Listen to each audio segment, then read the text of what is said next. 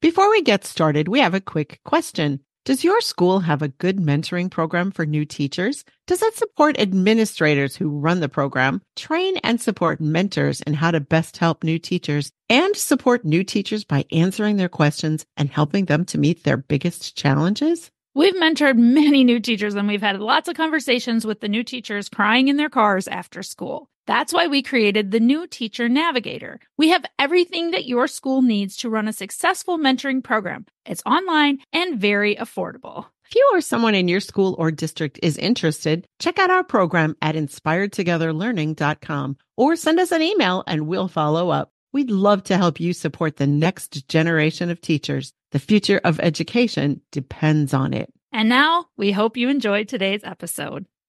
Have you ever been frustrated by self care? Maybe you can't find the time to indulge in a yoga class, journaling, or meditation. Or maybe you can't afford a spa day, a massage, or even a latte. Do you indulge in self care only to find that it feels good for a moment, but you quickly wind up stressed once again? Some of these things might be real self care for you. What does that look like? How do you know if it's real self care? We're going to talk about that today. Welcome to season two of the Inspired Together Teachers podcast. We're Paula and Michelle, award winning educators who've worked with thousands of teachers, and we know the struggles you face on a daily basis. Do you want to make a difference and still enjoy your life outside of school? Together, we can tackle the overwhelm, gain clarity, and build confidence to live the life you deserve. Are you ready to be inspired? We can't wait to explore ways to improve your work life and home life so that you can live your best life.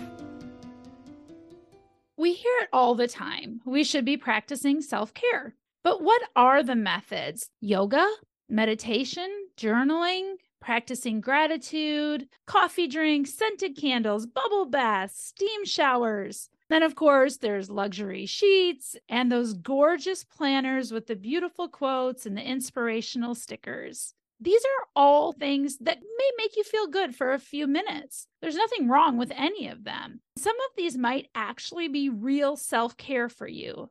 Others may just be small tokens that help you cope, but aren't necessarily self care. Knowing the difference is the key. Many self care strategies give us the illusion of control or the illusion of relaxation. They're helping us deal with the symptoms of our exhaustion and burnout, but they're not necessarily helping us deal with the cause of it.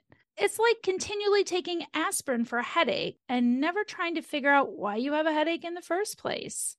To make it even worse, if you can't manage to get enough self care in your ever growing to do list, sometimes not doing that self care feels like one more failure in your life. Paula, I can totally relate to that because I have felt like a self care failure many times. I know the guilt, the feelings, what's wrong with me because I don't like self care or it's not working for me. For example, I know you love a massage and you love a spa day. I have to say, I don't like a massage. I don't find it relaxing. I find it stressful. I find being in a spa very unnerving and uncomfortable. It is not self care for me. I've thought, what's wrong with me that I don't even like self care and it's adding more stress to my life. I have a really good friend who cannot do yoga. She knows yoga is great for her. All of our friends talk about how relaxing it is, but this particular friend loves to be really active in her exercise. She likes to feel like she's getting something out of it, and yoga just kills her. It is the exact opposite of self care for her. Give her a game of basketball with her kids or volleyball in the backyard, and her soul is filled. That is her self care. Like you said, self care is not the same for each person. Self care can cause a lot of guilt because we feel like if it isn't working, we're to blame. Let's take that a step further and talk about faux self care. You've probably never thought of it this way before, but self care has actually become an industry. It is now a product that is marketed and sold, it is everywhere. For example, we use Canva for our graphics for all of the work that we do in our business. And there are thousands of photos when you click on self care. Sometimes I'm not even looking for self care, but the photos pop up of the woman relaxing in a spa with running water in the background and cucumbers on her eyes. Every time I look for a photo, that sort of image pops up. So I know that they're really popular or they wouldn't be creating so many of them. Instagram has dozens of different self care hashtags. The hashtag self care has 73 million posts as of this morning. Clearly, we are all looking for self care help. In her book, Real Self Care, Dr. Pooja Lakshmin discusses the self care problem. We have massive focus on self care and thousands of products available to help and yet it doesn't seem to be working. Dr. Lakshmin describes the current state of self care as faux self care, self care that is incomplete at best and manipulative at worst. I like to connect this to the current song called Victoria's Secret by Jax. You don't know the song, it's a young woman. She is singing about how Victoria's Secret told girls that they were fat. And if you didn't have a three inch thigh gap, that something was wrong with your body, then tried to sell fancy underwear that would make you feel good about yourself. She sings that it's really an old man who lives in Ohio who's making money off of girls like me. She wishes she hadn't been succumbing to this thought process that it was a market. It was make them feel bad and then sell something that will make them feel good. Sometimes I think the self care industry is like that. Dr. Pooja compares faux self care to empty calories, devoid of substance. It's like a quick sugar high. It feels good in the moment, but it isn't nourishing you in the long haul. Most of the things that we think of as self care are really faux self care. There's nothing wrong with these activities. There's nothing wrong with these products, but they are remedies, not the way to fix the problem when they're selling you this faux self care, the people are smiling, they're happy, they're always healthy. The background music will be calming, and the beach waves are washing up behind them. And subconsciously, when we're watching that, we think if we indulge in that product, our lives are going to be like that all of the time. But that's not the case. What we all want is that sense that this is going to be permanent. But so many of these remedies are temporary. We've all bought that product before that we thought it's going to transform my life. And then we feel disappointed when it doesn't quite a few years ago, I joined a weight loss group and we had regular meetings. After a while, all the meetings seemed to be about people trying to make chocolate cake with less calories. They were saying you could use applesauce or we can mash up bananas and then it wouldn't have so many calories. I kept thinking, this is not the answer to my problem. Finally, one day they're talking about new ways to create desserts with fewer calories. And I just sort of shouted out, I don't want to make chocolate cake with less calories. I want to stop craving cake. And everyone stared at me. I felt like a total failure. Like, what is wrong with you? Now I realize that I was not looking for a quick temporary fix. I was looking for a deeper solution to the problem. Why do I want cake all the time? Why am I craving sweets? I then did not understand about insulin, which now I understand is part of the answer to that problem. All I knew was you're giving me less calories in my cakes, but that is not going to fix this problem for me. In her book, Dr. Lakshmin says that real self care is an inside job and it's different for every single person. Once you figure out what you need, it changes your self image, your relationships, your workplace, and even your community. What we have to do is stop focusing just on the symptoms and also focus on the root causes. What is real self care? First, real self care is a verb, not a noun, and it's connected to your internal decision making and the choices that you make in your life. Real self care allows you to get your needs met in your relationships, in your family, and in your work. Real self care brings you closer to yourself and what is most important to you. Dr. Lakshmin says Real self care is not a one stop shop like a fancy spa retreat or a journaling app. It's an internal process that involves making difficult decisions that will pay off tenfold in the long run as a life built around the relationships and activities that matter most to you. Real self care involves these things setting boundaries, learning to treat yourself with compassion, making choices that will bring you closer to your true self, and living a life that is aligned with your values. This requires asking some really tough questions and making some difficult choices. It also requires that we examine our relationships that bring us guilt and shame. The biggest question to focus on is why, understanding why you are doing something. For example, two different people choose to take a yoga class for self care. Mandy signs up because her friends are all into yoga, and so she thinks she should get in on it too. She finds a nice escape from her stressful life for an hour a couple times a week. It's social, and she likes being with her friends, so she keeps going. When her friends can't attend, she doesn't go either, and she doesn't really miss it. She is experiencing faux self care. Trisha also takes a yoga class. She goes once a week, but she wishes she could go more. She loves the quiet contemplation, and she's always leaving feeling deeply nourished. Trisha's yoga is true self care. It's not about the method, the activity, or the product you buy. It is about what the experience does for you. One person's piano practice is painful and boring. Another person's piano practice is fulfilling and life giving. And I'll give you an example the scented candles. I went to Waco to the whole Joanna Gaines extravaganza that is Waco. And there is an entire store there with nothing in it but candles. They are beautiful candles, gorgeously packaged with fancy names, fancy labels, and fancy scents.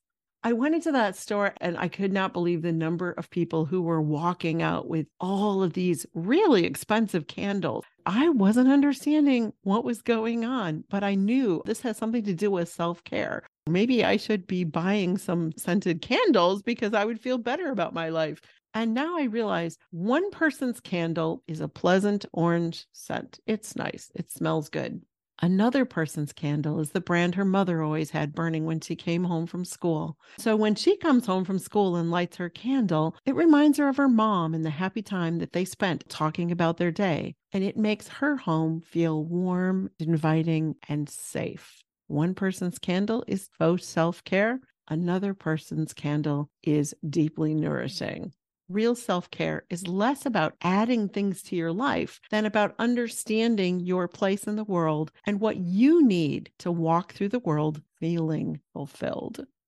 How do you find what real self care looks like for you? Here are some things you can do to answer that question. First, align your actions with your values. To do that, you need to get in touch with your values. Take a values assessment. Your values are your heart's deepest desires. They include descriptions of how you want to live, interact with the world, feel when you are with yourself. Knowing your values helps to eliminate the shoulds in your life, the things you should do, and instead helps you to focus on what is right for you. Your values are what is unique about you. They're as unique as your fingerprint. When you align with your values, you'll be doing fewer things that matter most to other people and more of the things that matter most to you. Holding your values and working within them is always self nourishing. If you want to do some really good activities to help you clarify your values, there are a ton of helpful activities in the Real Self Care book that we mentioned earlier. We'll put a link in the show notes. I'm going to give you an example a lot of my friends like to spend a weekend at the spa. I love to spend a weekend at the spa, but they might be doing it for different reasons. So maybe when you go to the spa, you're not going because of the services. You're going because you love to spend time talking with your friends over that cucumber water, sharing childhood memories while in the sauna, or laughing over shared stories at the pool. That's where you're finding the value. You maybe don't want to spend your money on the massage. Your value comes in the quality time. But your friend may find value in the stress management in those services. They may love being pampered and having that stress massaged out of their body. That's what they value it's a win win for both of you. You both are having your values met at the spa in a different way. But if you're going to the spa because you should go because your friends are going and there's no value in it for you, that's faux self care because it doesn't align with your values. One of my strongest values is learning and growing. So for me, quiet time with a book is really self nourishing. I start to feel stressed if I don't get that time. So is travel because I love to learn about new places. Travel itself isn't the value. The learning is the value. Also, quality time with my husband is a value. And so when we're traveling, I get to learn new things and spend quality time with my husband. So it very much aligns with my values.